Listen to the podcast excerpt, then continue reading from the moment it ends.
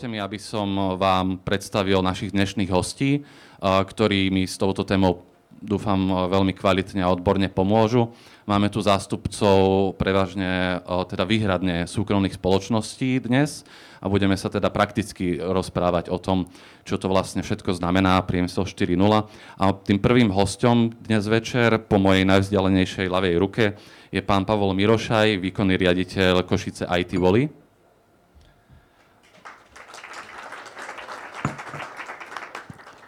Vedľa neho sedí uh, pán Miroslav Kirarvalga, viceprezident US Steel Košice.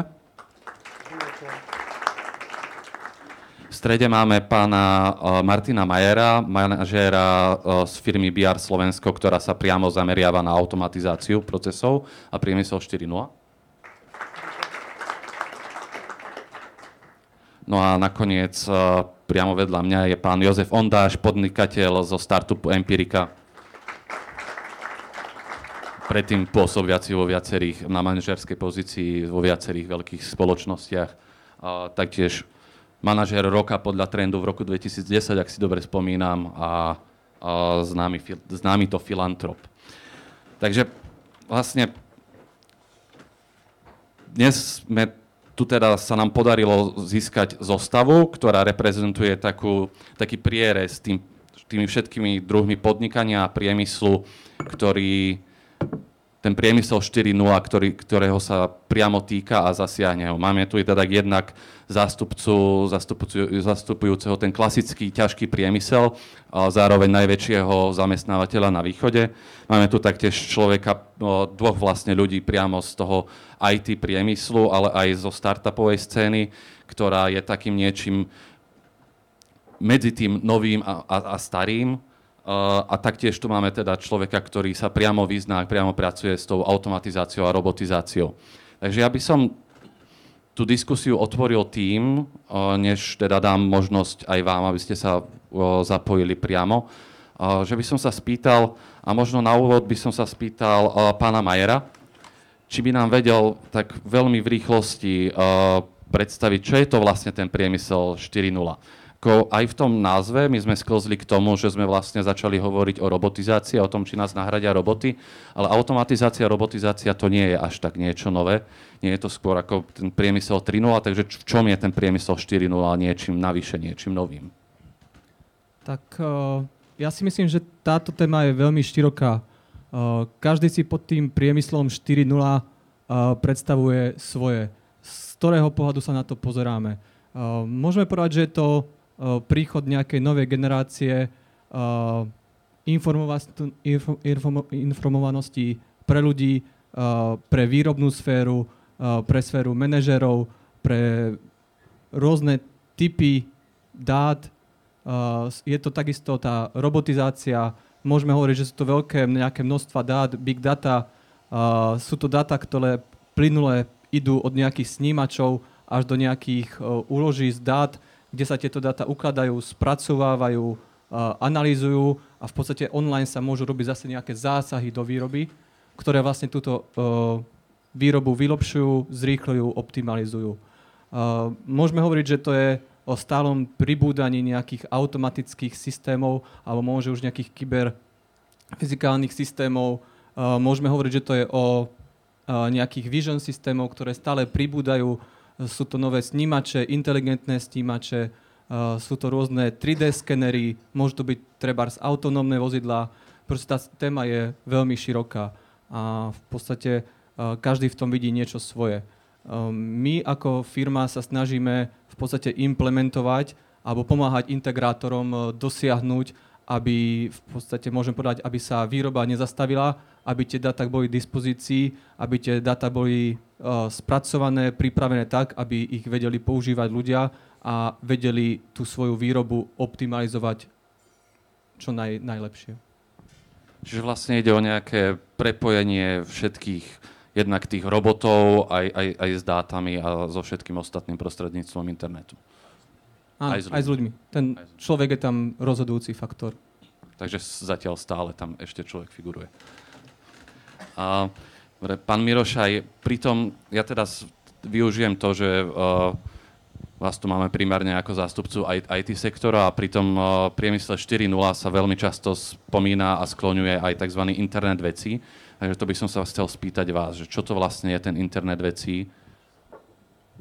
Tak e, samozrejme internet veci je podobne ako Industry 4.0 veľmi široká téma, ale v každom prípade naozaj tak laicky, keby som to mal vysvetliť, tak e, internet veci je to, že akákoľvek vec, napríklad, ktorú máme v domácnosti, či už je to práčka, chladnička, ja neviem, kávovar, tak je napojená na ten internet a dokážeme ju napríklad ovládať tým, že či už z mobilného telefónu, alebo z počítača, alebo z akéhokoľvek iného zariadenie ju dokážeme ovládať a naozaj tieto veci jednak vedia ako keby fungovať samostatne, ale samozrejme vieme ich poprepájať teda do nejakého celku, ktorý potom funguje na základe nejakých pravidel. Čiže blížime sa tiež trošku k tomu Industry 4.0, ale v takom oveľa menšom rozsahu. Takže dalo by sa povedať, že Industry 4.0 je nejakým spôsobom internet vecí v priemysle, že nie sú to, čo ovládame našimi smartfónmi, chladnička a, a mikrovlnka, ale nejaká montážna linka? V podstate áno. Aha, okay. a, tak tým sa v podstate dostávame k tomu, že, že čo je to ten internet veci a Industry 4.0 v tom základnom vnímaní toho priemyslu, v tom, v tom tradičnom vnímaní priemyslu. A ja som sa chcel teda pána Kiralvargu spýtať, ako vy vidíte taký nejaký alebo vidíte nejaký prínos pre tradičný priemysel, ktorý, ktorý vy pre, reprezentujete v tomto priemysle 4.0, alebo je to možno nejaký umieračík pre tradičný priemysel? No, v prvom rade chcem poďakovať za pozvanie. Neviem, na základe čoho ste to vyberali, možno na základe vzdialenosti od Prešova. A, a na úvod by som to trošku chcel odľahčiť, túto tému, lebo tak, tak mi to prípada veľmi, veľmi ťažké definovanie prie, uh, Industry 4.0 a, a priemysel 4.0 a moji kolegovia, s ktorými strávim veľa času a jeden je aj tu, už o tom vedia, že teda som bol uh, na jednej debate, kde jeden zo sociálnych partnerov, keďže zastupujem zamestnávateľov v hospodárskej a sociálnej rade, jeden zo sociálnych partnerov povedal, že my veľmi dobre vieme, čo je to práca 0.4, hej. Takže e, na margo toho by som chcel povedať, že, že myslím si, že v žiadnom prípade nechcem zľahčovať túto tému, ale myslím si, že tak ako celé ľudstvo bolo, nechcem použiť nepekné slovo, ale unesené príchodom roku 00 a báli sme sa, obávali sme sa a, a boli rôzne katastrofické scénáre, čo všetko sa môže stať, tak niekedy mi to prípada, že aj téma priemysel 4.0 je niečo, čo zrazu niekto stihne chytiť za chvost a ten bude výťazom a nie, ten, kto to nestihne, tak ten sa prepadne na samé dno. Ja osobne si myslím, že priemysel 4.0 nezačal dátumom D, alebo nezačne dátumom D. Nie je to revolúcia v priemysle, ktorá má svoje e, striktné ohraničenie začiatok a koniec, ale ju prežívame túto dobu tak, ako prežívame, prežívajú vaši súrodenci mladší, naše deti, možno aj vnúčatá s tým, ako ich obkolesuje e, veda, technika a celý ten vývoj a s čím sa stretávajú dennodenne, s čím ja som sa v ich veku nestretal. A na úvod ste ma predstavil ako reprezentanta, reprezentanta ťažkého priemyslu a najväčšieho zamestnávateľa na východe, tak ja to trošku poopravím, dobre? Sme ťažký priemysel v tej prvej fáze. To znamená, keď nasypeme všetko možné do tých vysokých pecí a zrazu vytečie z toho železo. A potom, keď sa to postupne začne valcovať a získame z toho mnohokrát, a veľká časť produkcie sú milimetrové pásiky, ktoré sa ďalej používajú na výrobu v chemickom a farmaceutickom priemysle na výrobu obalov, tak zrazu to už prechádza z ťažkého priemyslu do strojárskej výroby, a do vysoko sofistikovanej výroby, ktorú riadia počítače, stroje riadené počítačmi, kde počítače nič iné nerobia, len zbierajú dáta, vyhodnotia a vyprodukujú dáta v inej kvalite. A na konci toho je ďalší počítač, ktorý má nejakú rozhodovaciu, rozhodovací algoritmus a upresňuje tú linku, alebo je tam človek, ktorý ten rozhodovací algoritmus nahradí. Uh, sme najväčší zamestnávateľ na východe, my sme najväčší zamestnávateľ na Slovensku. Súkromný. Železnice zamestnávajú viac, ale nie sú súkromný zamestnávateľ. Mnohokrát sa dočítate v novinách, že najväčší zamestnávateľ je Volkswagen. To nie je pravda. US Steel má viacej zamestnancov, ale novinári to udávajú, že Volkswagen len preto, lebo Volkswagen je jedna spoločnosť. Ale US Steel Košice je jedna materská spoločnosť a má svoje cerské spoločnosti, ktoré vlastní 100%. Čiže my sme najväčší zamestnávateľ. Napriek tomu, že priemysel 4.0, ktorý začal možno už pred nie pár rokmi, ale možno pred desiatkami rokov, nás donútil znižiť, znižiť zamestnanosť o viac ako 30% Čiže súčasný počet zamestnancov oproti roku 2000 je o 30% menší Neznižili sme výrobu, neznižili sme kvalitu, zefektívnili sme výrobu a zefektívnili sme procesy aj vďaka vede a výskumu, ktorý aj sami máme v našich prevádzkach. Ďakujem. Tak na niekoľko vecí ja rovno zareagujem. Tak zdôraznili ste, prečo je vaša spoločnosť tak dôležitá nielen pre, Sloven- nielen pre východ, ale pre celé Slovensko, ale tak sme na východe, tak si povedzme, že pre východ extrémne. A zároveň ste povedali takú vetu, že uvidíme, kto ho stihne chytiť za chvost a kto nie. Tak vy ho stihnete teda chytiť za chvost? Alebo máte pocit, že už ste to teda za chvost chytili a už ďalej s nejakým spôsobom ten priemysel 4.0 a ďalšiu automatizáciu neplánujete? My s tým psíkom žijeme. My ho nepotrebujeme chytať za chvost alebo tú mačičku, my s ňou žijeme a snažíme sa spolupracovať s našimi dodávateľmi, či už je to Siemens, ABB, ktokoľvek iný, ktorí nám pomáhajú so zberom dát, spracovaním a s vylepšovaním. Modernizujeme linky, ktoré sú niekoľko 10, 10 rokov staré a napriek tomu vyrábajú vysokú kvalitu pre rôzne odvetvia priemyslu. Takže povedal som chytiť za chvost, na druhej strane som nepovedal, že teraz som povedal, že to nezačína v deň D. Proste my v tomto prostredí už žijeme, nazývame to priemysel 4.0, ale nie je to niečo, čo nás ohúri o pár hodín alebo o pár dní.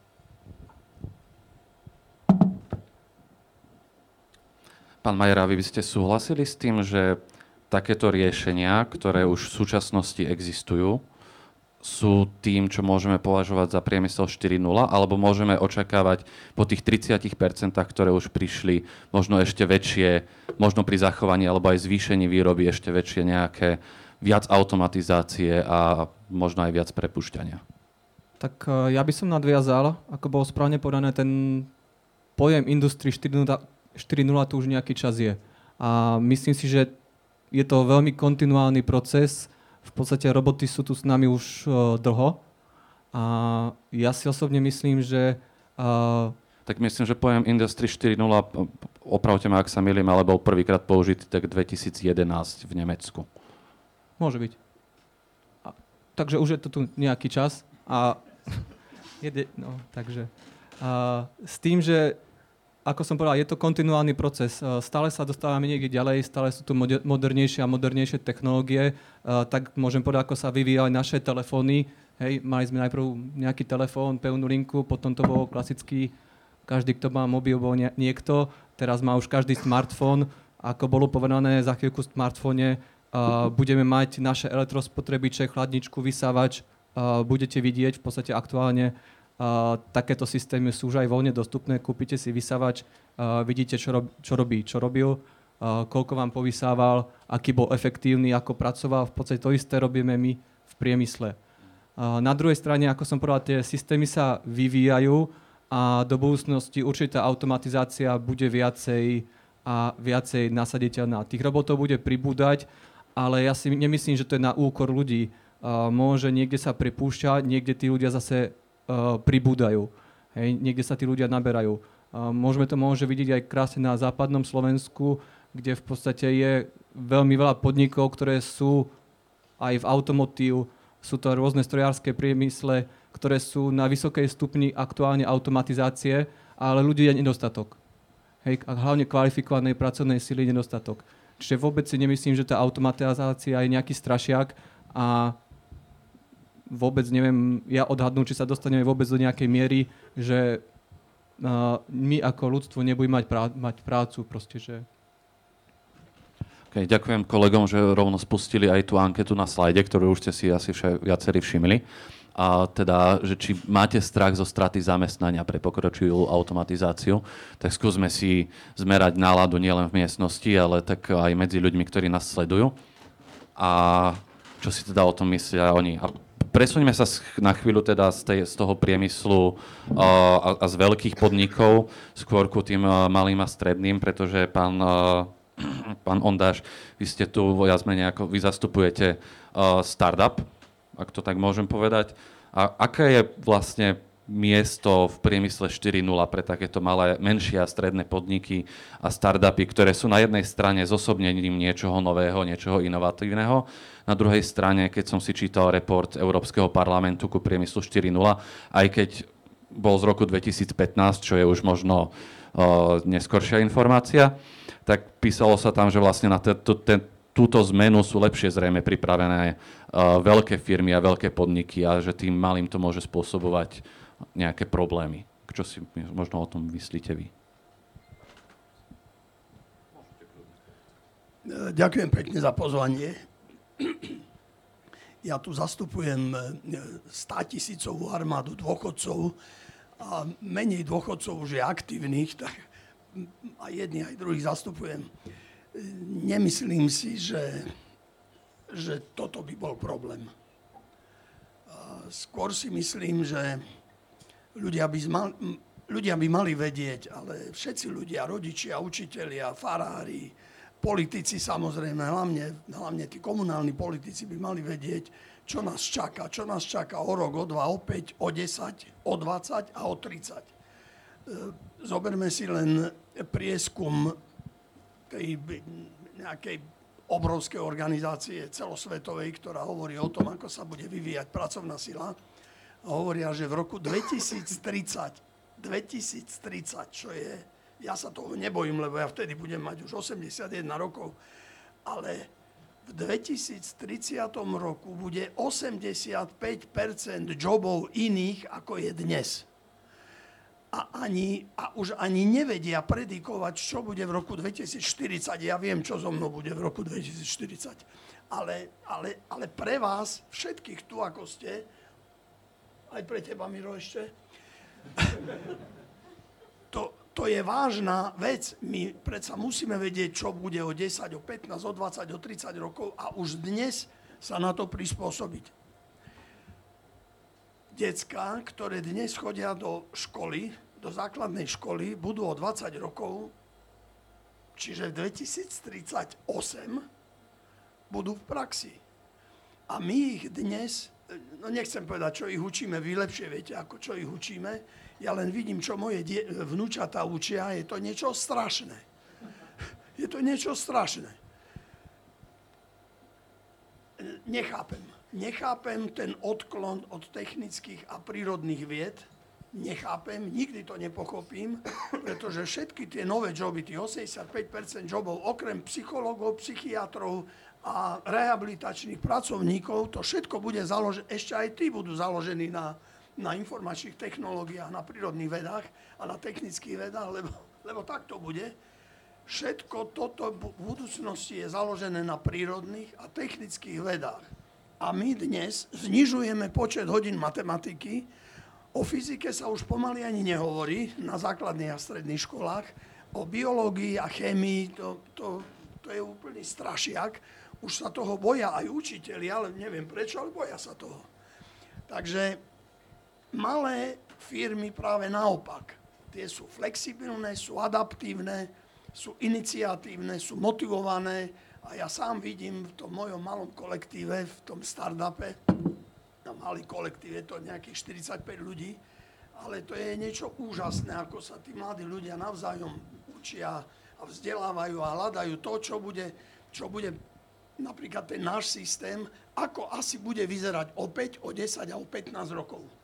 A na to sa títo mladí ľudia pripravujú. Aj študenti, ktorí s nami ktorí s nami spolupracujú, sa pripravujú na to, čo bude o 15 rokov. Opýtam sa ich, no a v škole ako? V škole učia nás Pascal. Vie niekto, čo je Pascal? Tak okrem toho, že to trošku učí algoritmizáciu, už formálne modelovanie to neučí, je to úplná zbytočnosť a, a strata času pre tie decka a ja neviem, prečo ešte takéto niečo je v škole. Takže ja sa nebojím malých firiem a stredných firiem, naopak bojím sa veľkých firiem, ktoré síce budú vedieť investovať do technológií, do automatizácie, do počítačov, do robotov, ale budú mať veľký problém zohnať ľudí. Ďakujem pekne. A teraz ste mi trochu nahnali, ako, teda nahrali ako sociálnemu vedcovi. A ja si pomôžem otázkou zo slajda, ktorá prišla na Facebook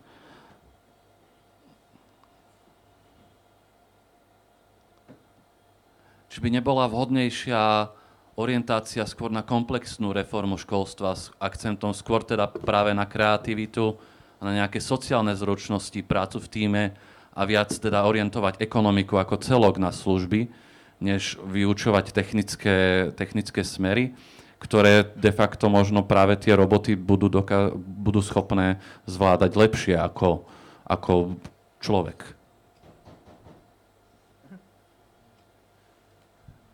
Veď som povedal, že bude treba psychologov, psychiatrov. OK. Pán Mirošek, chcete zareagovať? Môžem. E, čo sa týka e, reformy školstva, tak e, ja som nastupoval na základnú školu v 92., keď končilo Československo, začínalo Slovensko. A to len taký príklad toho, že od, od tej doby, ako ja som nastúpil do školy, tak konštantne sa každý rok hovorilo o nejaké reforme školstva Myslím si, že nájdú sa deti, ktoré sa učia ešte z tých istých učebníc, ktoré som používal ja a už sú zapísané niekde úplne na spodku. Uh, samozrejme, my potrebujeme nejakú zmenu. Ja si myslím, že hovoriť dnes o revolúcii v akomkoľvek systéme, či to je technický systém alebo školský systém, je veľmi zložité, lebo takáto zmena prináša za sebou veľký odpor. Skôr by som chcel hovoriť možno o nejakej evolúcii a v tom školstve samozrejme je veľký priestor na to, aby nejaká evolúcia vznikla a musíme sa postupne zaoberať tým, aby sa to školstvo zmenilo. Úplne takou základnou vecou, čo, čo by bolo treba zmeniť, je, že všetky firmy, alebo všetci dneska, ako sme tu a, a pracujeme vo firmách, tak firmy sa snažia podporovať to, aby sme robili spoločne. To znamená, že nejaký kolektív rieši spoločne nejakú úlohu. V škole zase práve naopak, ako tam je veľmi silný ten individualizmus a snažia sa, že ty si urob domácu úlohu, ty si urob domácu úlohu. Žiaci v podstate riešia nejaký ťažký problém, nejakú ťažkú matematickú úlohu. Každý to rieši sám doma s rodičmi alebo podobne, ale vo výsledku by bolo pre nich oveľa praktickejšie, keby si na to sadli, neviem, 5-6 a riešili ten istý príklad, či už v škole, alebo v doma, alebo v nejakom, aby sa im vytvoril ten priestor musím súhlasiť s pánom Ondášom. Čo sa týka Pascalu napríklad, to je dnes už chvála Bohu, sú školy, ktoré prechádzajú postupne na Python a nechcem tu zaťažovať nejakými technickými vecami, ale chvála Bohu, deje sa takáto nejaká zmena a naozaj my potrebujeme, my potrebujeme vtiahnuť tých učiteľov do toho, aby vnímali to, ako, ako, funguje, ako fungujú firmy keď oni budú vnímať, oni potom nájdu sa taký, naozaj ja volám to také pozitívne príklady toho, že potom vrátia sa naspäť na tú školu a v tých podmienkach, ktoré tam majú, tak sa snažia naozaj robiť nejaké zmeny a nejakú o, evolúciu toho systému vzdelávania. Neskôr by som sa ešte vrátil k tej, tej pôvodnej otázke toho, že či teda bude alebo nebude ľudí ubúdať, ale keď už sme pri tom školstve, tak ja by som pri ňom zostal aj vám ostatným zvyšným dvom, teda diskutujúcim, by som chcel položiť túto otázku. Keď už sme pri tom školstve. Čo je podľa vás takouto základnou zručnosťou, ktorú, vo vašom, mm, ktorú od vašich zamestnancov v súčasnosti potrebujete a budete potrebovať aj do budúcnosti? Keď už bude menej tých nízko kvalifikovaných a budete viac potrebovať vyššie kvalifikovaných ľudí. Čo by sa ich mali školy učiť a na čo ich pripravovať? Môžete. Uh, mám, mám taký pocit, že od tej témy alebo názvu tohto stretnutia nahradia ľudia, ľudí roboty. A teraz neviem, či to byť správne, nahradia ľudí, ro, nahradia sa ľudia robotmi, alebo neviem, aká je správna slovenčina a slovosled. A, lebo o tom to už nehovoríme. Alebo a vrátime sa k tomu, ale keď už sme utiekli, a, tak... Lebo môj názor je nie. Môj názor je nie. Hej. Pred chvíľou kolega povedal, že priemysel 4.0 prvýkrát sa objavil v roku 2011, kedy v Nemecku o tom rozprávali. Hej. Máme rok 2018, 7 rokov je v tejto dobe veľmi doba rýchla, rýchlo plynúca, e, obohatená veľkými zmenami. A výsledok máme taký, že v rámci Európy vzrástla zamestnanosť, vzrástla produktivita práce napriek tomu, že tu zúri priemysel 4.0. Čo sa týka školstva, nepatrí sa hovoriť o niekom, kto tu nie je. A preto poviem len príklad Prvá vec je, uh, teraz máme olimpi- olympijské hry, zimné olympijské hry a objavili sa rôzne články. Sme všetci happy, že vyhrala Nastia druhé miesto v, na 10-kilometrovej trati. A bol taký článok, ktorý som si všimol, kedy začneme vyhrávať, kedy Slovensko začne sa umiestňovať na tých popredných miestach a ako dopadnú naši hokejisti a neviem čo. A tí, čo sledujete hokej, tak tak e, viete, že, že hovorí sa o tom, že táto generácia nie je taká, ako bola minulá, hej, a čo treba robiť a prečo nie sú tak pripravení, prečo nie sú takí korčuliari ako Fíni, hej, keď majú také isté nohy, majú taký istý ľad, majú také isté korčule, čo im chýba. Hej. Môj názor je, že chýba im iný prístup zo strany trénerov, zo strany kaučov. A ten iný prístup bohužiaľ sa neučí v podmienkach Slovenskej republiky, ale učí sa inde. Keď začia z Československa tu prišli Česi, aby založili nejaké základné kamene vzdelávania na Slovensku. Teraz, tak ako kolega povedal, že odkedy študuje, tak stále sa robia reformy školstva. Naposledy učiace sa Slovensko je zakopané. Nedávno Republiková únia zamestnávateľov poslala svoj vlastný materiál, pani ministerke školstva, aký náhľad majú zamestnávateľia na zmenu v školskom systéme ako takom, celkovom. A tých materiálov je množstvo. Otázka je, či cesta nevedie smerom takým, že by skutočne mal byť vytvorený nejaký manažment, ktorý by mal pozrieť, čo vo svete funguje, ktorá krajina čím prešla a či zmena v školskom systéme priniesla svoje ovocie? A ak áno, či sa to dá aplikovať na Slovensku?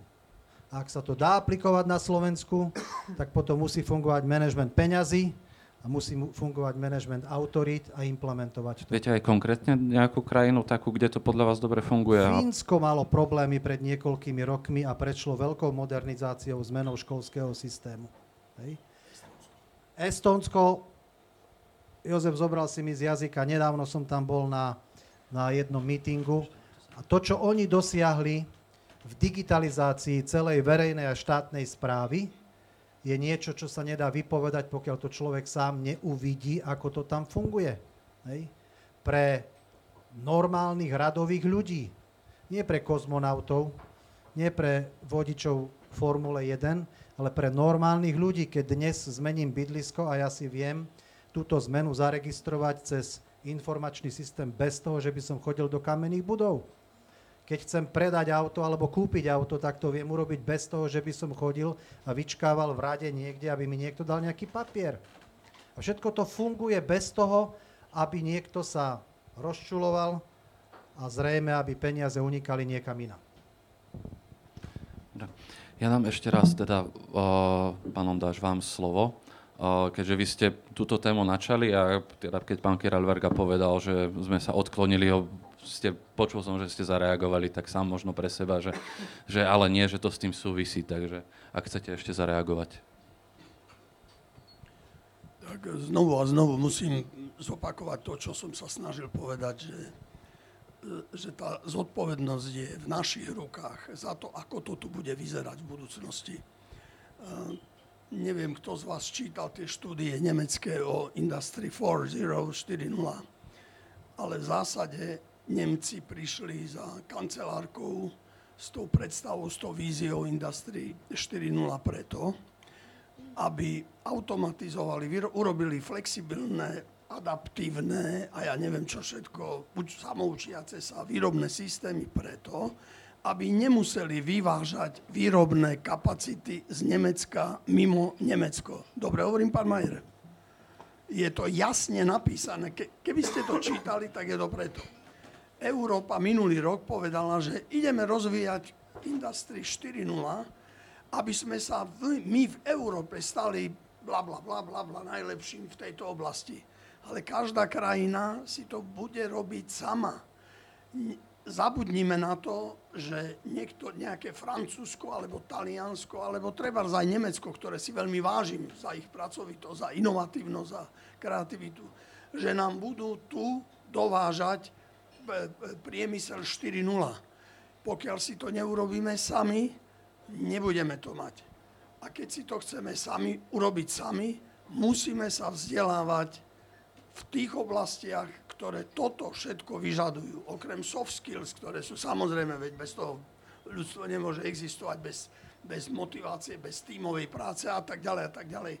My jednoducho musíme pozrieť na to, čo čo naše decka musia vedieť o 5, o 10, o 15 rokov a začať ich toto učiť. Ja vám poviem, pred 2006, 2006 roku sme začali budovať IT priemysel v Košiciach. Ja som sa vrátil podstate po dlhej dobe z, aj zo zahraničia, aj robil som niečo iné, sa vrátil do Košic a mal som za úlohu vybudovať jednu takú menšiu IT firmu T-Systems. Dneska má 4 tisíc ľudí. Keď som prišiel do Košic, bola, no, verte mi, Lúka zelená. Nebolo nič. Všetci absolventi Technickej univerzity a prírodovedeckej fakulty, ktorí len trošku vedeli nie, niečo z informatiky, z matematiky a z fyziky, skoro všetci odchádzali z Košic a z východného Slovenska preč. Začali sme to budovať a začali sme to budovať tak, že sme zobrali profesorov, docentov, špecialistov z jednej univerzity, z druhej univerzity v Košiciach, sadli sme si a definovali sme generickú množinu skills, ktoré je treba mať na to, aby sme vôbec mohli vybudovať IT priemysel v Košiciach. A teraz čuduj sa svete, chvála Bohu, že tam boli ľudia, ktorí to naozaj, ktorí počúvali, že, že o čo ide. My sme zaviedli 30, počujte, dobre, 35 nových predmetov na obidvoch univerzitách. Za jeden a pol, za dva roky sme zaviedli 35 nových predmetov. To boli prvé roky. Dneska ich je určite viac. A bez toho by sa nebolo stal ten zázrak Košicia, ktorý sa stal keď som sa vrátil do Košic v 2006 roku, bolo menej ako tisíc ľudí, ktorí pracovali v IT priemysle. Dneska je viac ako 13 tisíc, posledné číslo.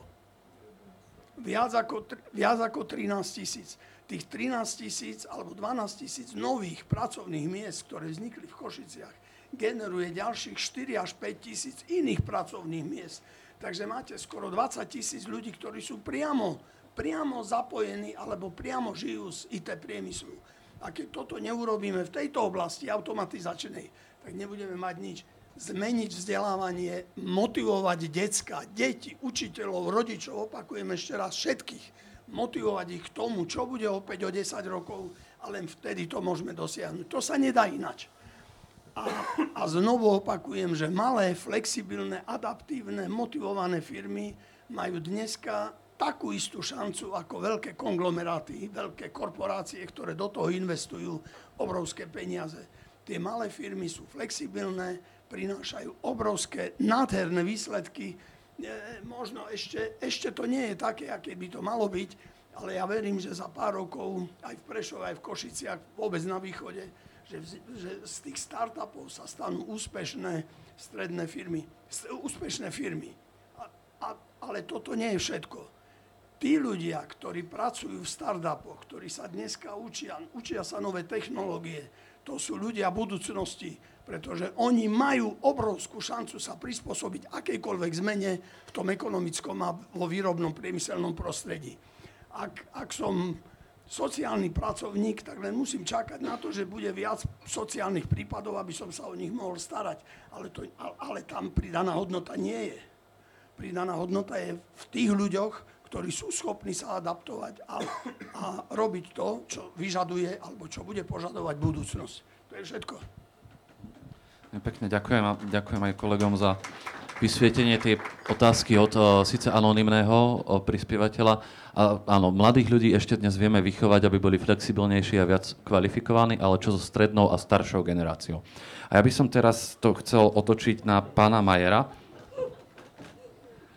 A vy ako človek, ktorý máte teda priamo s tou automatizáciou v nejakých spoločnostiach, pre ktoré ste to robili, skúsenosti, keď ubudnú tie pracovné miesta v nejakej spoločnosti, ale vytvoria sa iné, tak aké sú tie, tie, tie pracovné miesta, ktoré vznikajú, aké sú napríklad náročné, sú iba pre nových ľudí, mladých ľudí, alebo aj tí starší zamestnanci sú schopní tieto veci sa naučiť?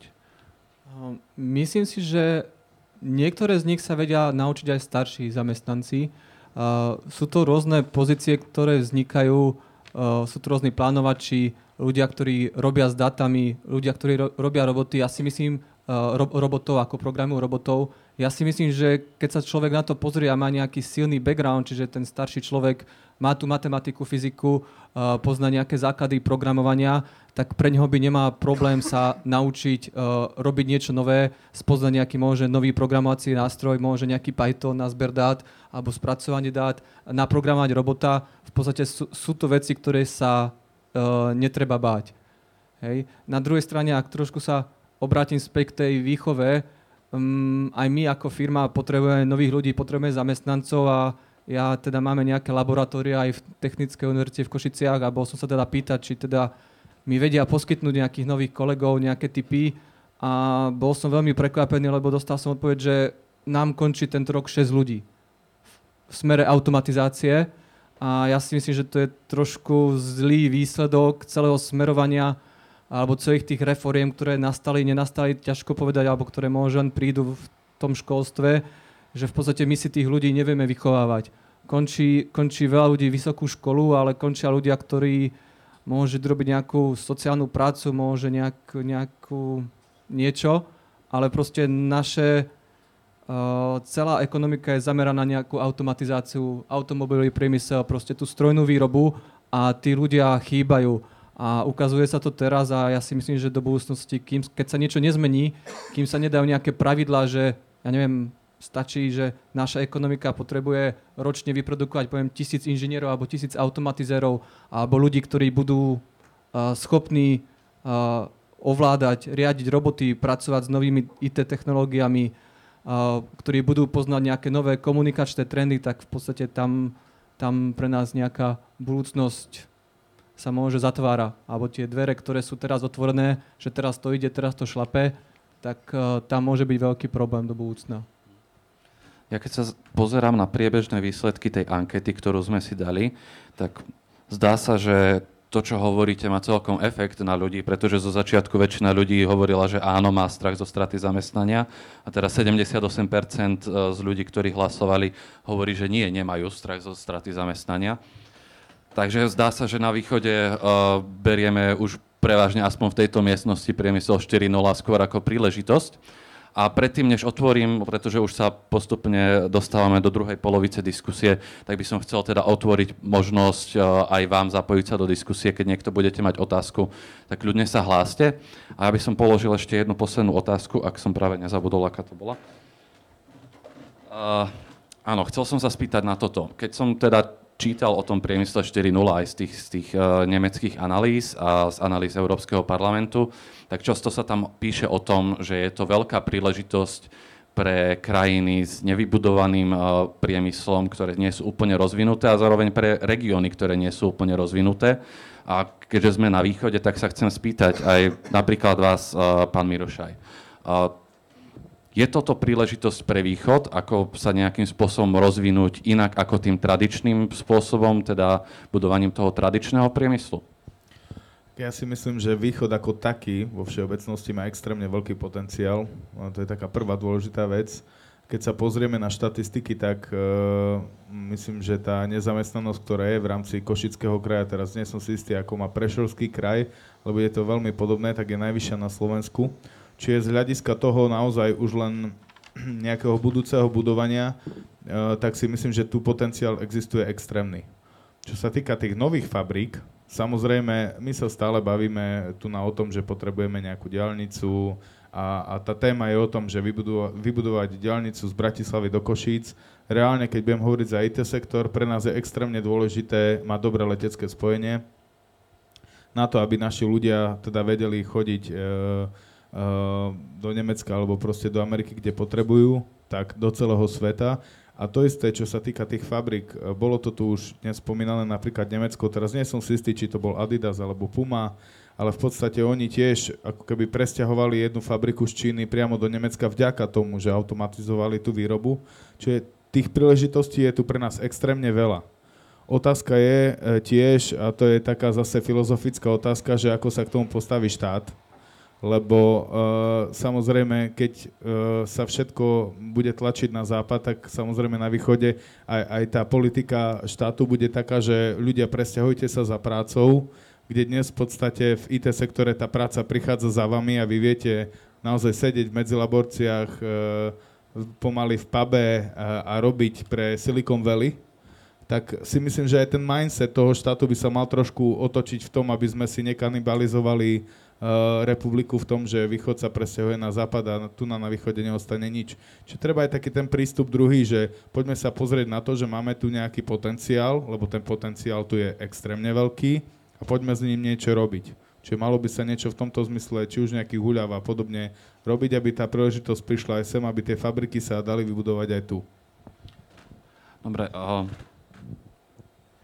čo by teda mal štát spraviť preto, aby napríklad konkrétne v Prešovskom kraji sa lepšie a viac rozvíjali tie nové druhy výroby, možno nielen fyzickej výroby, ale aj v IT sektore a ste už spomenuli teda tie diálnice a to bola viac menej taká moja otázka, že, že je naozaj potrebné postaviť fyzickú diálnicu do Košíc alebo skôr potrebujeme nejakým spôsobom zlepšiť dátové pokrytie? Čo sú konkrétne veci, ktorými štát vie pomôcť? No, samozrejme, ako keď sa bavíme o diálnici do Bratislavy, tak to je jedna vec, ale my potrebujeme diálnicu aj na Polsko, aj na Maďarsko, čiže to sa nemôžeme teraz dívať, že a na Ukrajinu takisto čiže my sa nemôžeme na to dívať, že my nutne potrebujeme diálnicu do Bratislavy. Tá infraštruktúra je potrebná a je sekundárna z hľadiska logistiky.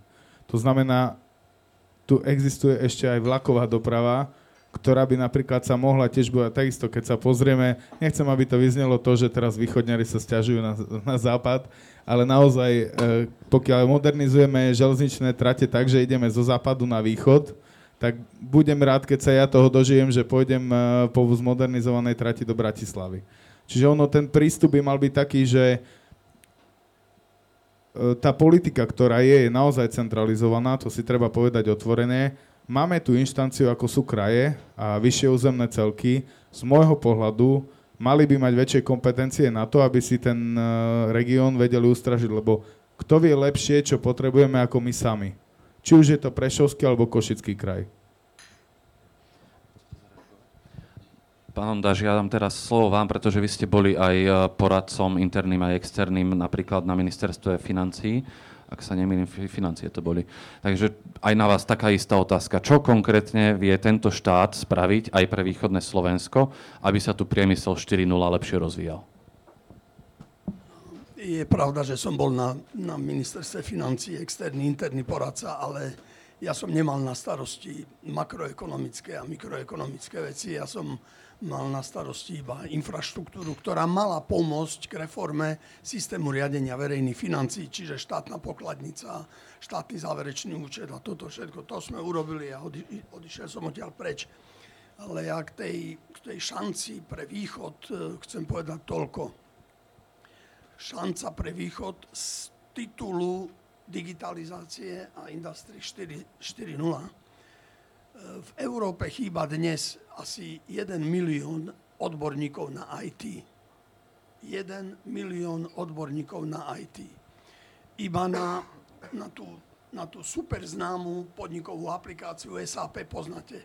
Chýba 100 tisíc ľudí to, čo Palo Mirošaj pred chvíľou povedal, že, že môže človek sedieť medzi laborciách a pracovať pre Silicon Valley, je pravda. Uh, takže tu je obrovská šanca pre našich mladých ľudí, aby bez toho, aby sme do toho museli dávať obrovské peniaze do infraštruktúry, uh, znečisťovali si životné prostredie, aby mohli cez všetky digitálne prostriedky, veď to poznáte, internet, cloud, komunikácie také, onaké, e, aby mohli slúžiť, pomáhať e, firmám po celej Európe a vlastne po celom svete dnes.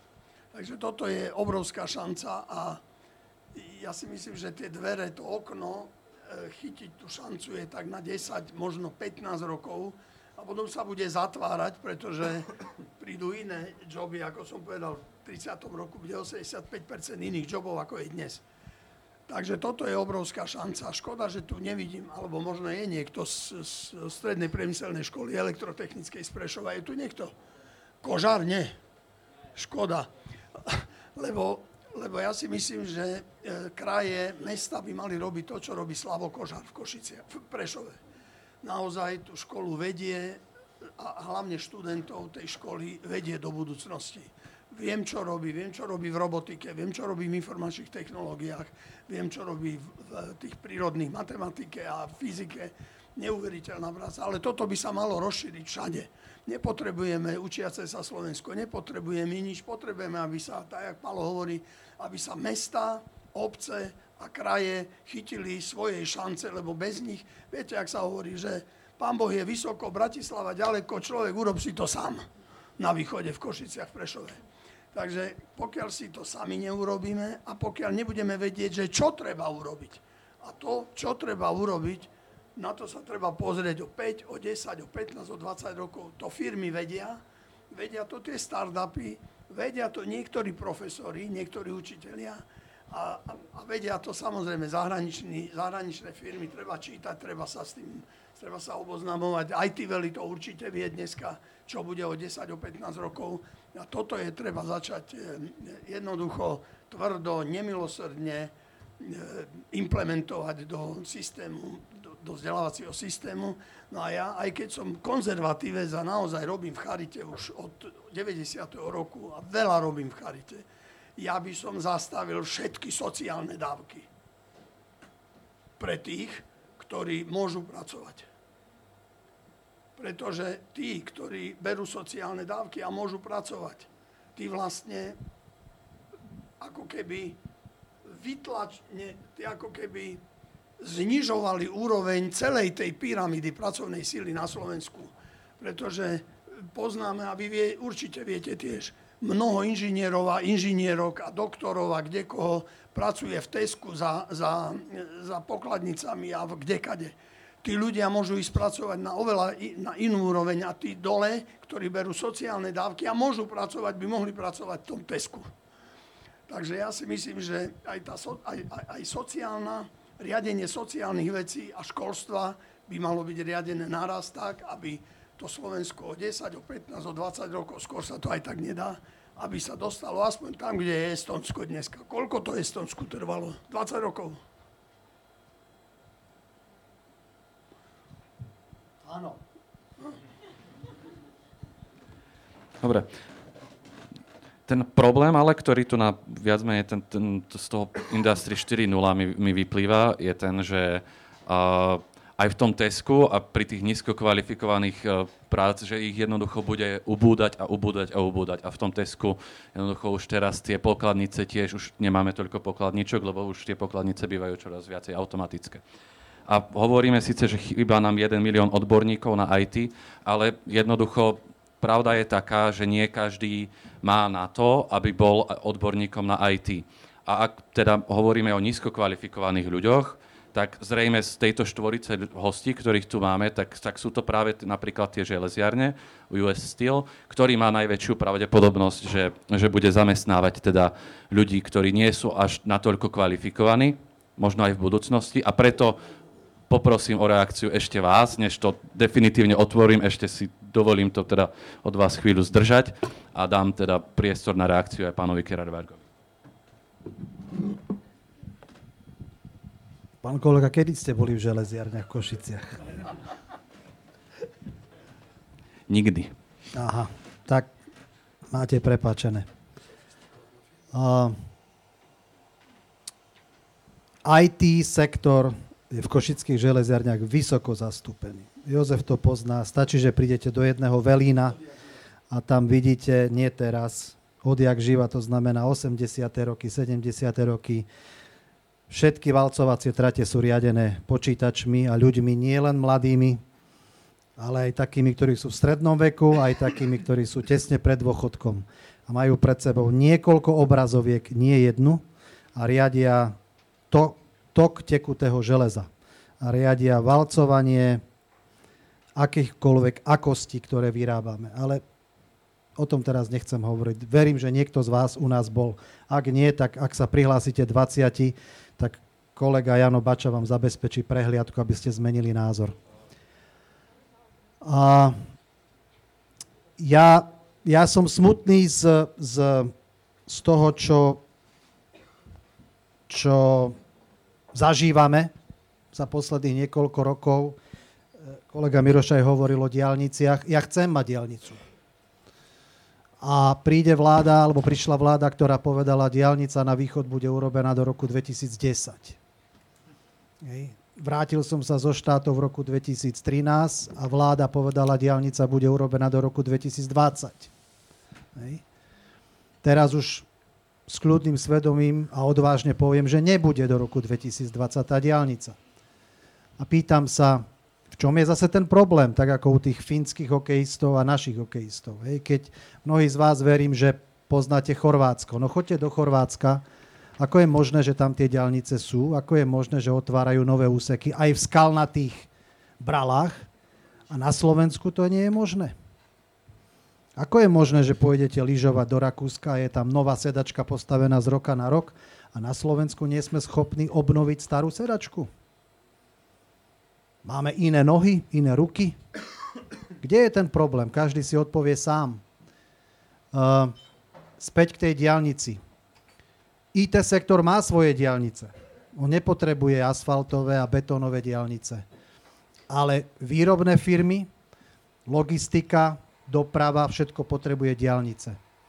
A možno chýba milión uh, absolventov v oblasti IT sektora v rámci sveta či Európy? Európy. Ale tí poskytujú servis. Musia mať niekoho, pre koho ten servis budú poskytovať. Hej. Ja milujem IT náradie, ja som študoval matematiku, fyziku a keď tu bolo prvýkrát povedané, že Pascal, tak som si povedal jednotka tlaku. A zrazu, že Pascal to je programovací jazyk. No aj to sme sa niekedy učili. Hej.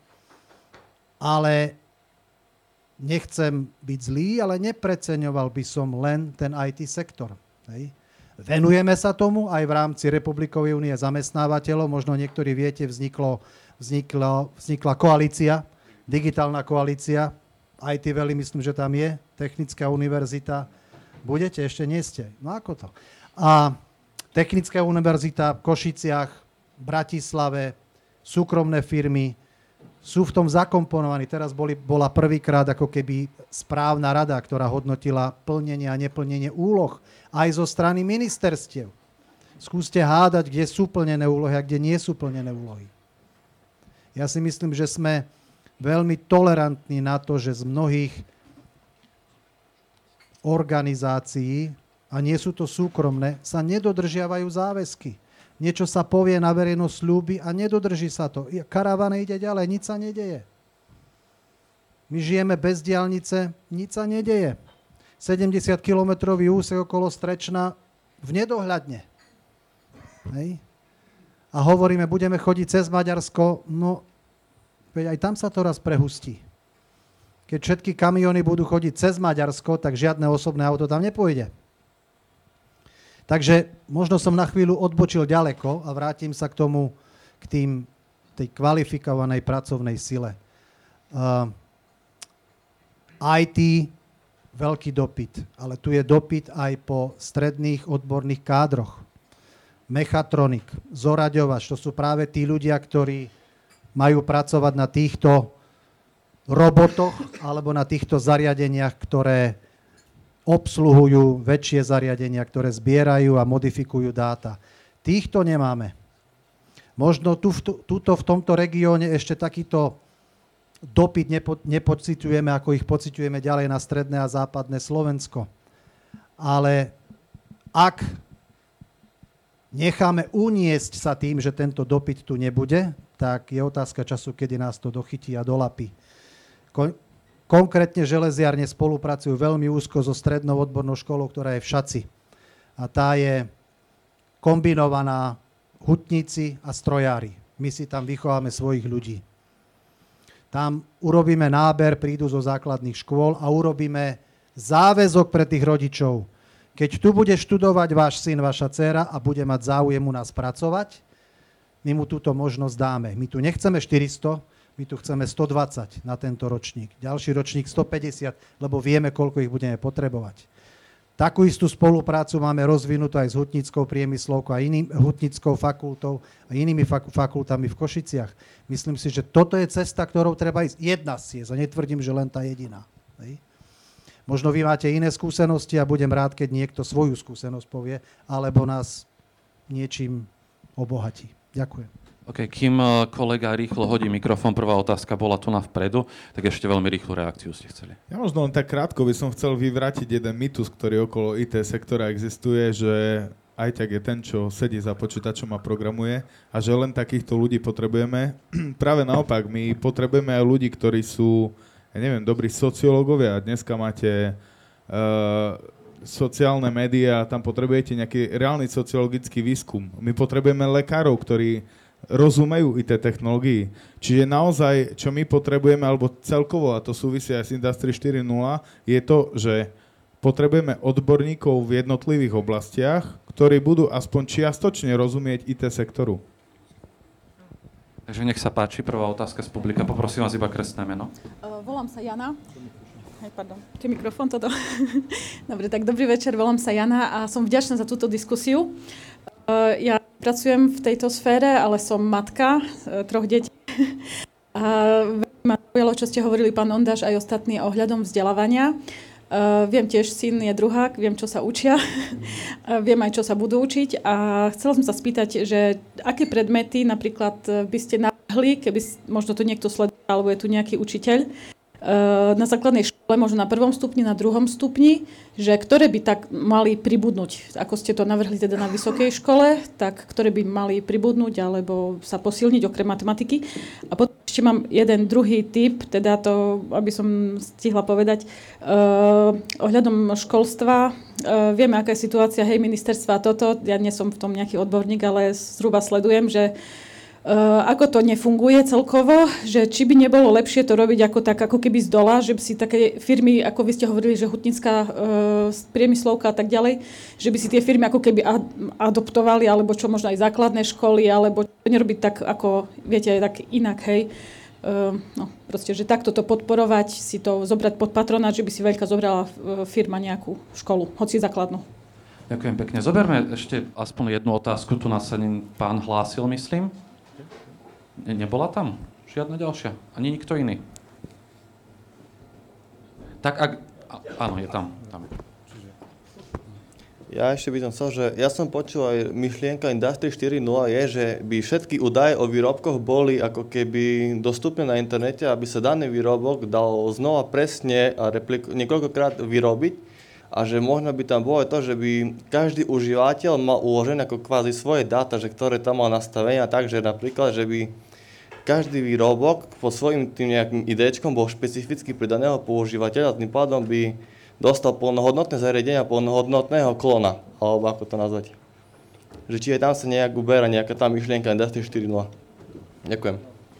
OK, a zoberme ešte teda tretiu a potom, potom to zoberieme. Ďakujem, tak ak môžem, opýtal by som sa a také dve... ešte raz uh, krstné meno iba. Matúš. Uh, ak môžem, tak by som tú otázku položil také dve podotázky alebo rozdelené na dve veci. V prvom rade, uh, dosť veľa som od vás počul diskutovať o infraštruktúre, o tom, v akom stave slovenská infra- infraštruktúra je. A čo s ňou môžeme robiť. A keďže si myslím, že e, všetci patríte medzi, alebo zastupujete popredných zamestnávateľov, nielen v regióne, ale aj v krajine ako takej, e, či nechcem znieť, nechcem vyznieť zle alebo negatívne, ale či neplačete trošku na zlých vrátach, či táto diskusia nepatrí povedzme na úrad vlády, na tých kompetentných ľudí, pretože každá pragmatická vláda si myslím, že si nedovolí hazardovať so zamestnávateľom, ktorý zamestnáva tisícky ľudí, a či nie je, povedzme, aj vašou možnosťou alebo vo vašich kompetenciách čiť na toho, kto ten štát povedzme tie veci zmenili, aby, aby tá infraštruktúra nejak vyzerala. A druhá vec, ktorú by som sa rád opýtal, spomínate European Silicon Valley, ako Košice v poslednej dobe radi ľudia volajú, ale ak sa nemýlim, tak eh, ak nie všetci, tak drvivá väčšina týchto firiem alebo subjektov sú zahraničné firmy, zahraničné subjekty. A či sa nestávame, nechcem povedať otrokmi, ale či sa nestávame vo vlastnej krajine uh, služobníkmi niekoho iného. Či, či skôr tá cesta nevedie k tomu, ako sa v tom priemysle, nielen v priemysle, ale ako spoločnosť osamostatniť. Ďakujem. Ďakujem veľmi pekne. Takže máme tu viac menej tri väčšie témy. A tak začneme napríklad s tým, uh, aké predmety by ste navrhli na prvý, druhý stupeň a či by nebolo možno lepšie robiť ten systém duálneho vzdelávania, ako bol vlastne aj popísaný uh, z dola. Neviem, či niekto z vás sa toho chopí sam od seba. Ďakujem. Uh, čo sa týka tých predmetov priamo možno na základných školách, je to uh, je to také veľmi špecifické, lebo samozrejme je to stále dieťa a zase nechceme od neho, aby, aby sme ho naučili programovať, že si sa jen započítať, že bude vedieť naprogramovať nejaký program. Ale reálne sú, sú predmety alebo sú postupy, ako je Lego Mindstorm a podobne, kde tie decka sa nejakou hravou formou môžu dostať k takému, by som povedal, analytickému mysleniu, čo je niečo také určite. A druhá vec je, ja osobne by som ich, tak ako som spomínal na začiatku, učil možno takej väčšej kooperácii a práci v týme.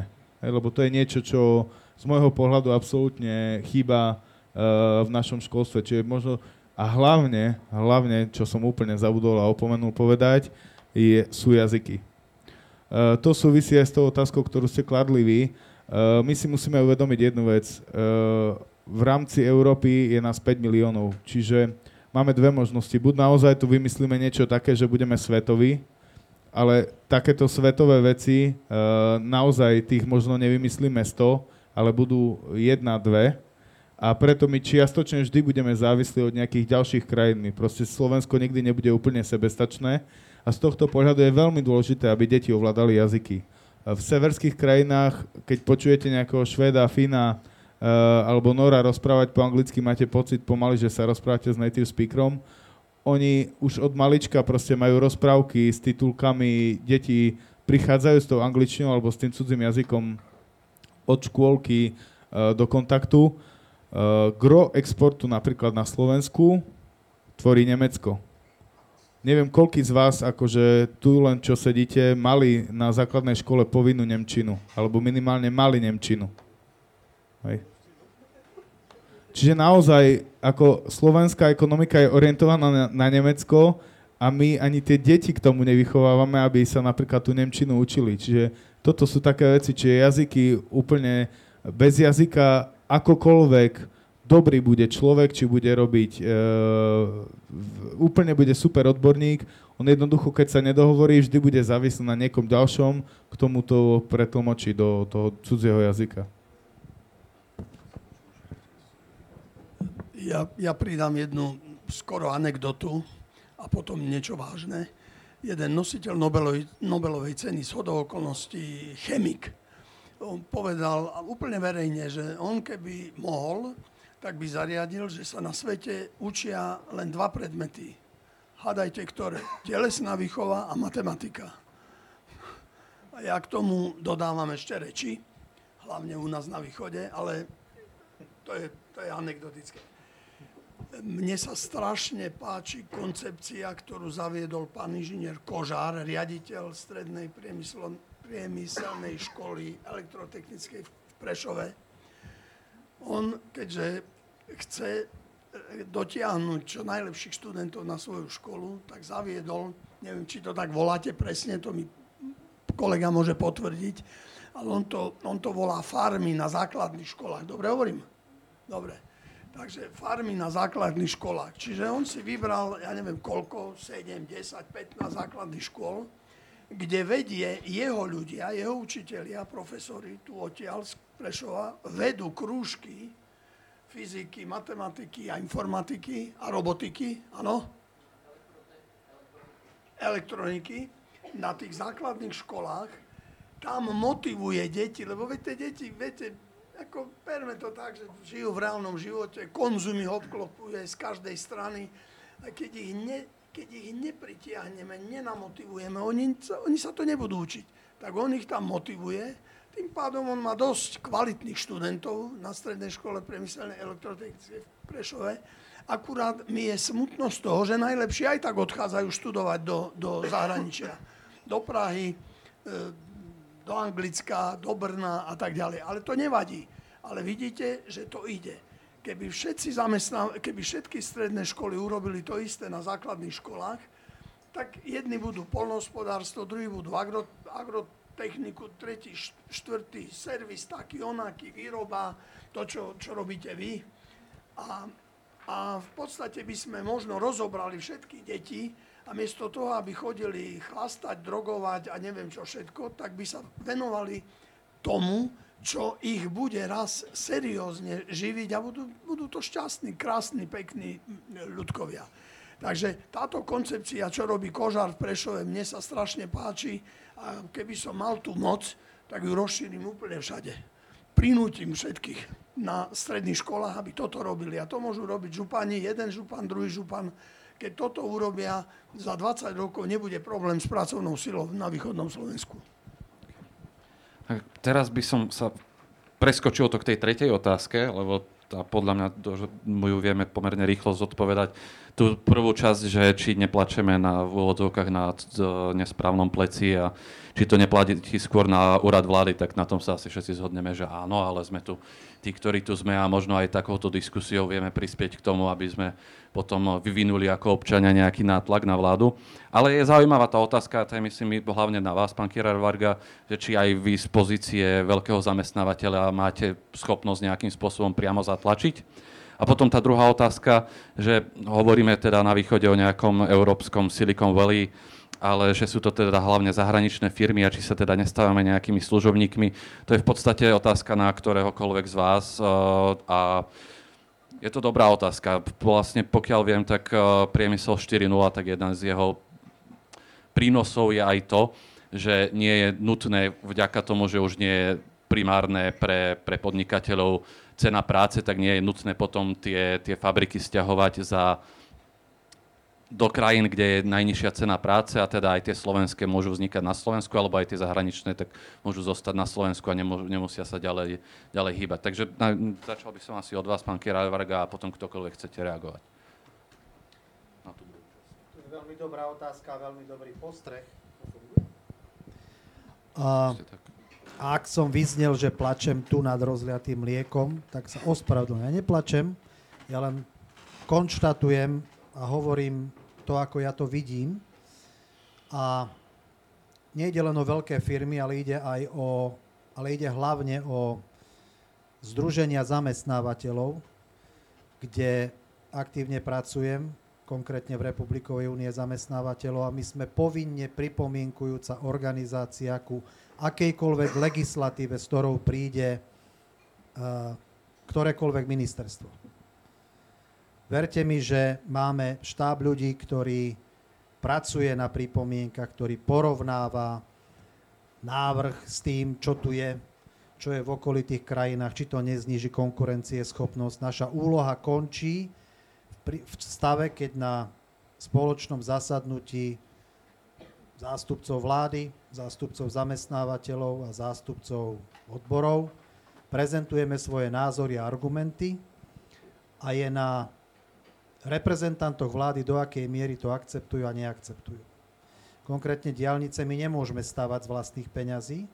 Peniaze sú niekde inde a tí, ktorí sa rozhodujú, či ich budú stavať alebo nebudú stavať a aké byrokratické prekážky sami sebe a iným postavia, je mnohokrát nie v rukách zamestnávateľov. Na druhej strane ale by som vrátil loptičku na vašu stranu kurtu, tenisového v úvodzovkách. Predsa každá vláda, ktorá vstupuje, ktorá začína, predstaví svoje programové vyhlásenie vlády, kde dá tie svoje záväzky. Potom je odpočet. Potom prídu nové voľby. Všetci tu sedíme a mali by sme ísť zvoliť a pozerať sa na to, čo konkrétna vláda splnila a keď niečo nesplnila, či boli tam skutočne nejaké objektívne príčiny. Ale keď neboli, tak asi tá vláda ináč konať nebude do budúcna. Neviem. Čiže tá zodpovednosť je na zamestnávateľov, je na vláde, ale aj na občanov. Ešte nejaká otázka? No, myslím, že pán Mirošej sa hlásil k tej druhej otázke toho, že, že či je to teda nejaký problém alebo negatívum, že vlastne uh, tá Silicon Valley, ktorý na, ktorá aj na Slovensku napríklad vzniká aj v rámci priemyslu 4.0, je pre, prevažne vlastnená zahraničnými firmami. Eh, ja to vysvetlím na veľmi jednoduchom príklade. Uh, pokiaľ by ste si založili dnes startup alebo akúkoľvek firmu a chcete robiť nejaký produkt, či už je to softwarový alebo akýkoľvek iný, tak v určitom momente, keď to chcete robiť iba pre Slovensko, narazíte na to, že zrazu tu máte iba 5 miliónov ľudí a ta, ten, vaša zákaznícká báza je relatívne malá.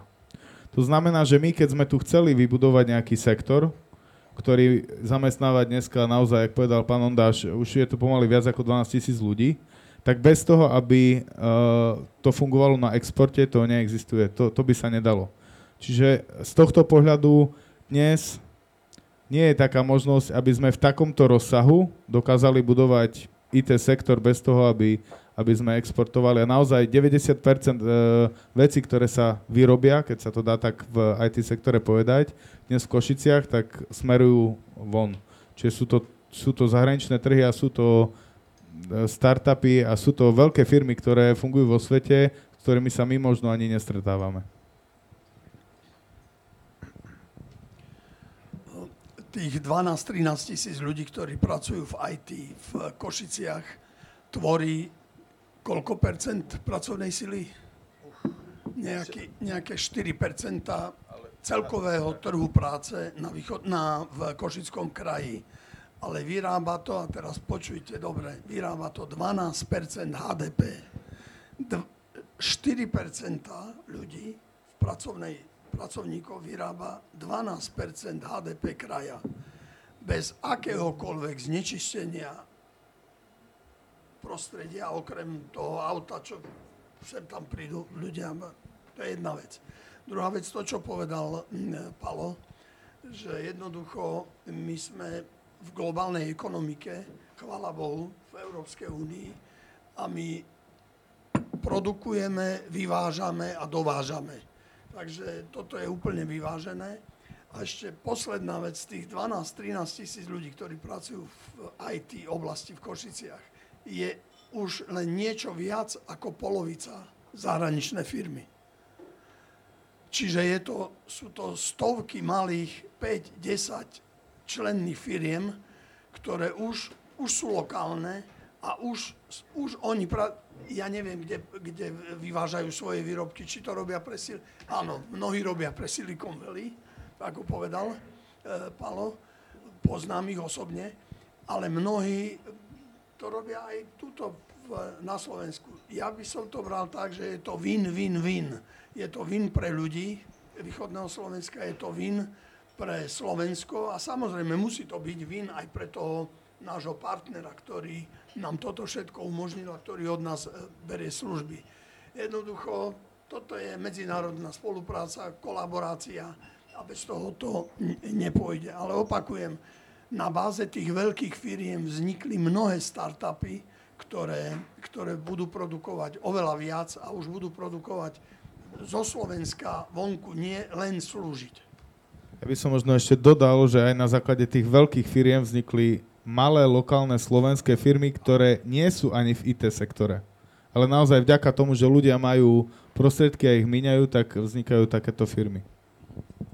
Dobre, a dostaňme sa teda ešte k tej jednej otázke, ktorá bola z publika, na ktorú ste viac menej automaticky všetci už zodpovedali a to bolo to, že či teda ten, ten priemysel 4.0 umožňuje to, že všetky údaje sú dostupné na internete, aj tie moje údaje toho, ako ja spotrebúvam, čo chcem a nejakým spôsobom sa mi personalizuje ten výrobok.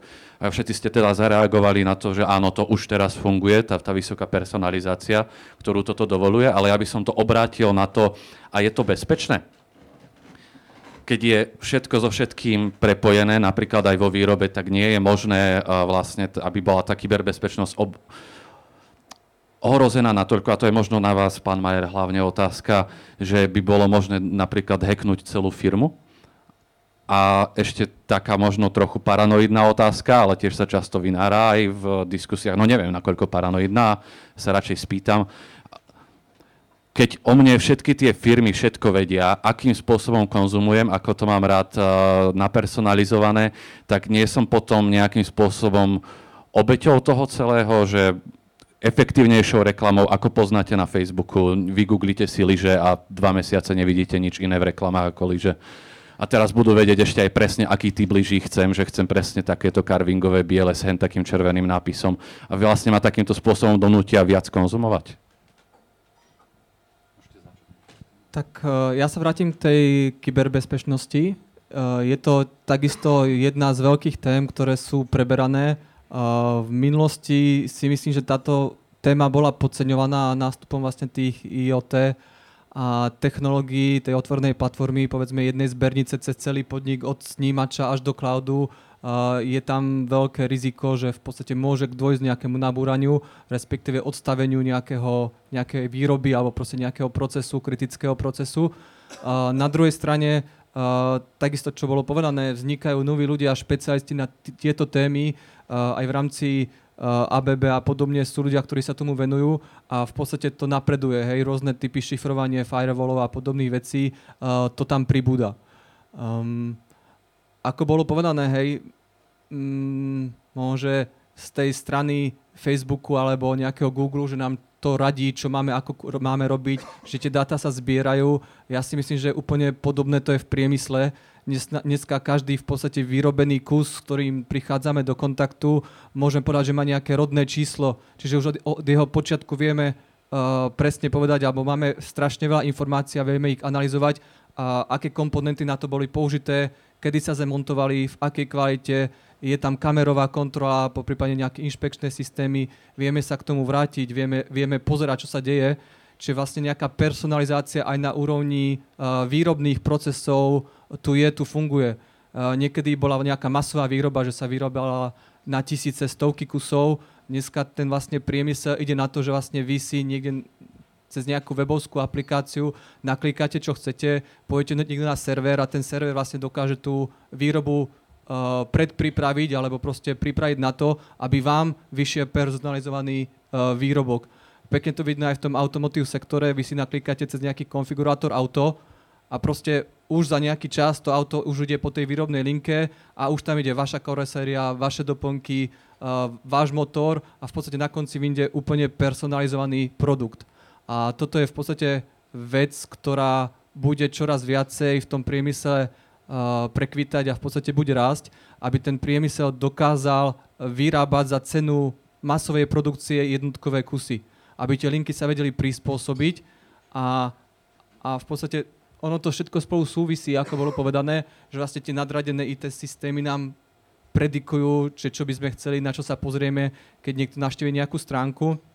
A z jednej strany to je veľmi dobré, na druhej strane si myslím, že my sme ľudia a my sa rozhodujeme, čo chceme, kedy chceme, ale môže niekedy sa stane, že, že tí ľudia tomu podľahnú a budú tlačení do vlastne niečoho, čo nechcú a budú míňať svoje zdroje, peniaze a na niečo, čo vlastne ani nepotrebujú. Čiže tam si treba tiež trošku tiež pozor. ja by som si trošku prihrial polievočku, aby aj v takom priemysle, ako je ťažký priemysel a US Steel v Košiciach, um, by ste mali obraz, že aj my máme všetko okódované. Dokonca život funguje tak, že náš Customer Technical Service, keď dostane požiadavku vycestovať ku zákazníkovi, že je tam nejaký problém s plechom, ktorý od nás kúpil a vyrába napríklad pre automobilku nejaké výlisky, tak my sme schopní zistiť spätne, kedy ten plech bol vyrobený, na akej stolici, pri akej teplote, aká chémia bola použitá, až ktoré železo kedy bolo vyliaté, z ktorého sa to vyrábalo. A to je veľmi dobre preto, aby sme potom všetky ostatné tieto výrobky vedeli odchytiť inde v prípade, že niekde sa stala nejaká chyba. Čiže dnes to kódovanie a priradenie tzv. ID alebo rodného čísla výrobku nie je len u koncových užívateľov, ale už aj v tej prvotnej výrobe toho poloproduktu a finálneho produktu pre koncového užívateľa. Čas sa nám pomaly kráti, ale predtým, než dám ja svoju poslednú otázku, tak sa chcem spýtať, či predsa len ešte aj z publika nie je, a je tam vzadu, vzadu dve máme. Tak poprosím také krátke, ak môžem. Dobrý večer, prajem, ja sa volám Láco. Na úvod by som sa opýtal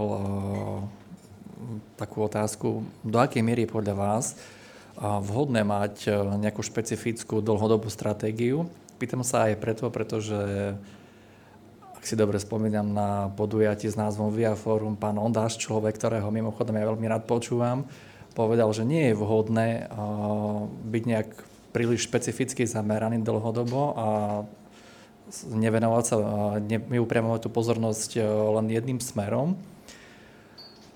Možno by som potom poznamenal, čo sa týka školstva, tak ja vidím ten problém v tom, že sa mm, príliš glorifikuje ten vzťah medzi zamestnávateľmi a medzi tými strednými školami. Možno častokrát e, sa zabúda na tie základné školy a už vôbec nehovoríme o materských školách, kde podľa môjho názoru mm, tie deti sú v takom dušenom rozpoložení, kedy sú schopné tú svoju hravosť pretáviť možno nevedomky do tých technických do budúcich technických e, schopností a tých e, skills. Takže možno, že aj v tomto smere by bolo treba viac osvety a viac, viac hovoriť, ale tu zase naražame na problém, že to základné školstvo a tie materské školy riadi mesto. To stredné školstvo riadi samozprávny kraj a tie vysoké školy riadi štát. Tak dosiahnuť súhru je jeden veľký tvrdý oriešok a zase na druhej strane ja si myslím, že je to vždy o tom silnom týme, ktorý vedie ten silný líder, ktorý má tú jasnú víziu, takže možno, že aj to sa dá. A možno by som poznamenal, keď som vás tak počúval, tak dôležité je mať aj tú fyzickú infraštruktúru a dôležité je mať aj tú virtuálnu infraštruktúru, vzdelaný, vzdelanú spoločnosť, teda to, tá oblasť vzdelania a dobré právne prostredie a to je vlastne zárukou toho úspechu. Tak asi toľko. Ďakujem pekne. Ďakujem. Tak ešte to prosím podajte pánovi za vami, ktorý sa tiež hlásil. Ak by ste len v krátkosti priamo otázku mohli. Ja Ideálne, že aj na koho. Dobre. E, tak moje meno je Jakub. E, ja by som sa mm, niečo opýtal ohľadom tej automatizácie, hlavne z toho ekonomického hľadiska, aký to bude mať dopad. Čiže ako iste viete, celkovo Slovensko a Európa má demografický úpadok, čo znamená zmenšujúci sa počet daňovníkov, menej ľudí, ktorí si budú schopní kúpiť nové auto, nový počítač a podobne. Pri takomto poklese hnacieho motora ekonomiky ľudí sa zníži agregovaný dopyt e, na trhu. Automatizácia zvýši výkonnosť a efektivitu výroby, čo zvýši agregovanú ponuku. A viacej ľudí sa potom vlastne môže ocitnúť e, bez práce. Moja otázka znie, ako sa dá v takejto situácii dosiahnuť na trhu ekvilibrium bez toho, aby sa celý systém nezrútil. Ďakujem. Výborná otázka. Takže znižuje sa dopyt versus e, zvyšuje sa ponuka, ako vlastne dosiahnuť nejaké ekvilibrium. Máte aj konkrétnu predstavu, komu by som túto otázku mal položiť, alebo si mám vybrať ja? Kto by chcel na takúto otázku odpovedať? Trúfne si niekto. Ja si netrúfnem zopakovať tú otázku, nie odpovedať. Neviem, je to, je to, podľa mňa je to všeobecné konštatovanie, ktoré by bolo treba rozdrobiť na jednotlivé čiastkové možno otázky, ale zo svojho fachu poviem, my teraz nepociťujeme znížený dopyt. A práve naopak.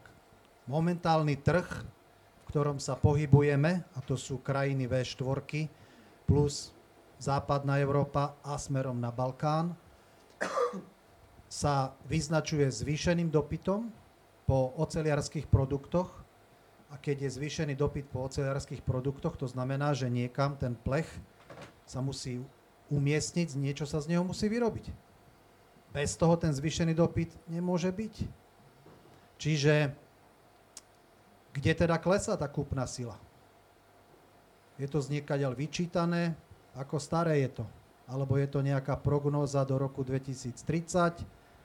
Myslím, že to bolo prognostické, ale nie je to možno tým, že pán Ondáš, vy ste, myslím, som vás začul povedať, že, že cena. Že, znižuje, nie, že tá automatizácia vlastne znižuje cenu a, a tým je to. A môžete rovno možno aj zareagovať na tú prvú otázku, ktorá bola na vás. Ja vám ju potom zopakujem. Keď tak. No, toto je dilema pravdepodobne v celej histórii ľudstva, či, či tie nové veci, ktoré prídu, či náhodou nezničia nám to sociálne prostredie. Ja si myslím, že nie. Že veci zoberte, existujú štatistiky mm, OSN, ktoré hovoria o tom, ako sa na celom svete, ale naozaj významne zlepšuje situácia v, v sociálnej oblasti, v nezamestnanosti, v, v zdraví, v priemernom veku, vo vzdelaní. To sú neuveriteľné čísla, ktoré svet ako taký dosahuje. Samozrejme, niekde je to horšie, niekde je to lepšie, ale v zásade, v zásade to ide neuveriteľne dopredu a ľudia majú krajší, šťastnejší život akurát to je v tej ľudskej povahe, že si rýchle zvyknú na to lepšie a potom a sú nespokojní a chceli by mať ešte lepšie. Tak a, a, a to je v poriadku. No, pozrite, okrem znečistenia prostredia ja nevidím žiadne negatívne prostriedky, e, žiadne negatívne dôsledky z toho, že, že tu narastá nejaká potreba a spotreba. Keby sme zastavili spotrebu energií, čo sa deje automatizáciou a a vlastne tým kolaboratívnym spracovaním a vyšším, vyššou inteligenciou vo výrobe sa nesmierne znižuje e, aj pollution, aj spotreba energie. Takže ja, ja si myslím, že tam, tam nám také niečo nehrozí. Naopak, myslím si, že tie moderné odbory, Industry 4.0, digitalizácia, si bude vyžadovať viac a viac e, bude nám dávať väčší priestor na to, aby sme vytvárali viac a viac pracovných e, pozícií a smerov, do ktorých ľudia budú investovať svoju námahu. E, pozrite, veď sme len, ako sme úplne na začiatku, veď čo to je ten milión rokov, odkedy je e, homo sapiens oproti celej histórii, to je nič. Veď, ideme, ideme ďalej, ak bola, kedy povedal Sokrates, že dal by som polovicu, dal by som všetko, čo viem, za polovicu toho, čo neviem. A ja dneska kľudne poviem, dal by som miliontinu, pardon, všetko za, za miliontinu toho, čo neviem. Pretože sme úplne na začiatku, na, úplne na začiatku. To je nesmierna a krásna perspektíva, ktorú nám, ja som veriaci človek, ktorú nám stvoriteľ dal, aby sme, aby sme sa mohli tešiť, tešiť zo života, aby sme pripravili našim deťom a oni, aby pripravili svojim deťom a tak ďalej tú e, krásnu cestu do budúcnosti. Na tá otázka posledná. Takže v zásade tú otázku aj niekde v slajde som videl. Či je, má zmysel napríklad aj pri tom vzdelávaní sústrediť sa na konkrétne veci, keď aj sami hovoríme, že nevieme, čo tá, tá budúcnosť prinesie? Keď ste ma počul hovoriť o stratégii, tak určite som povedal jednu vetu, ktorú opakujem veľmi často že to je poučka z Nemecka. Ak nevieš, kam sa chceš dostať, tak sa nečuduj, že si sa dostal tam, kam si sa dostal. To je, to je stratégia.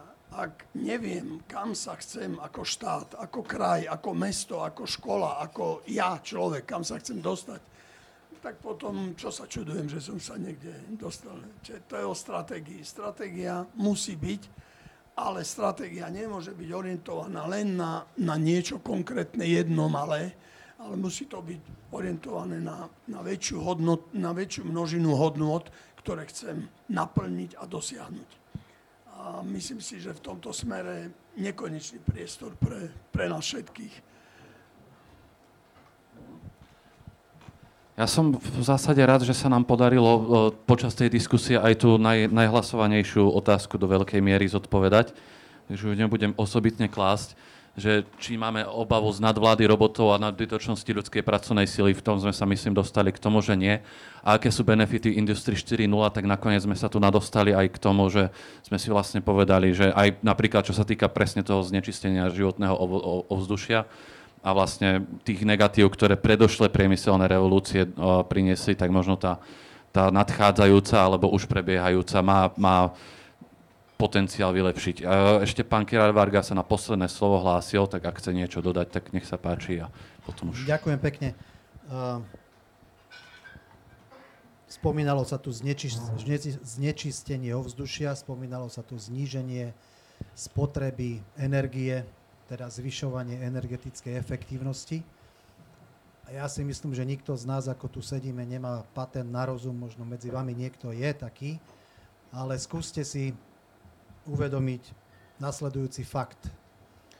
My chceme menej znečisťovať, to znamená, zoberme si kiotský protokol, podpísaný veľkými krajinami, aby sa znižovali emisie skleníkových plynov, lebo nám teplota sveta stúpla za posledných niekoľko desiatok rokov v priemere o 2 stupne.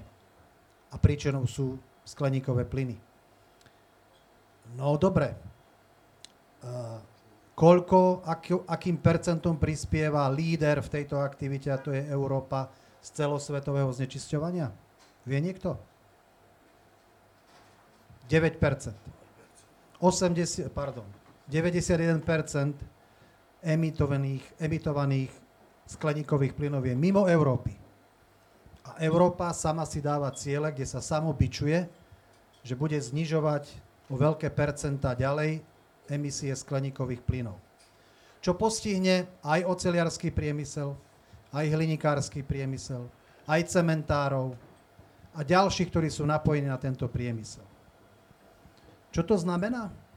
Treba využívať toto, či to nazveme priemysel 4, čokoľvek a prejsť na technológie, ktoré budú menej znečistujúce prostredie. Ale tie technológie stoja peniaze, a čo je horšie, tie technológie stoja zvýšenú spotrebu energie. Napríklad, ak by celý európsky oceliarenský priemysel teraz prešiel na bezuhlíkovú technológiu a používal vodíkovú technológiu, potreboval by tak zvýšenú spotrebu elektrickej energie, aký má ročnú, akú má ročnú spotrebu celé Nemecko. A teraz sa spýtam, kto, výrobu, kto vyrobí tú elektrickú energiu? A z čoho? Z uhlia? Ale keď z uhlia, tak znečistuje prostredie. Automobily, ktoré používajú naftu, znečistujú prostredie. Elektromobilita je cesta. Kto vyrobí tú elektrickú energiu? A z čoho? Reaktory jadrové sú bezpečné?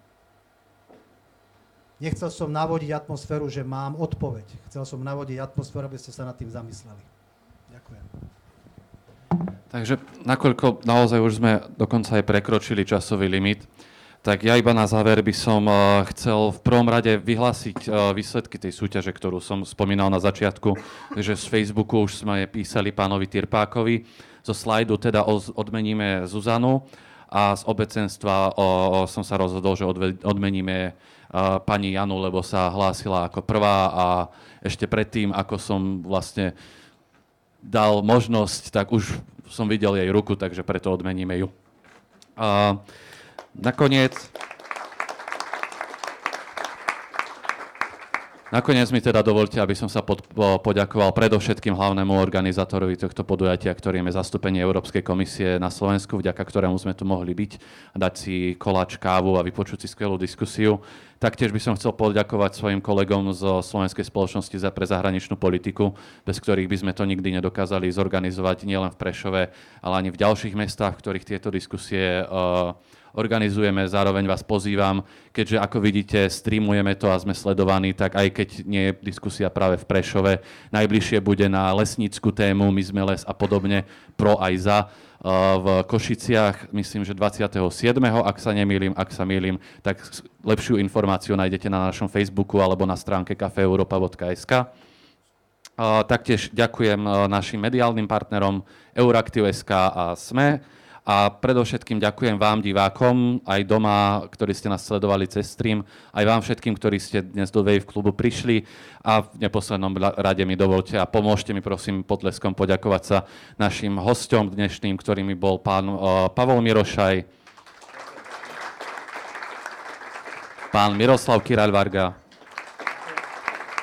pán Martin Majer. A pán Jozef Ondáš. Veľmi pekne vám ďakujem za veľmi príjemný večer a do počutia, dovidenia.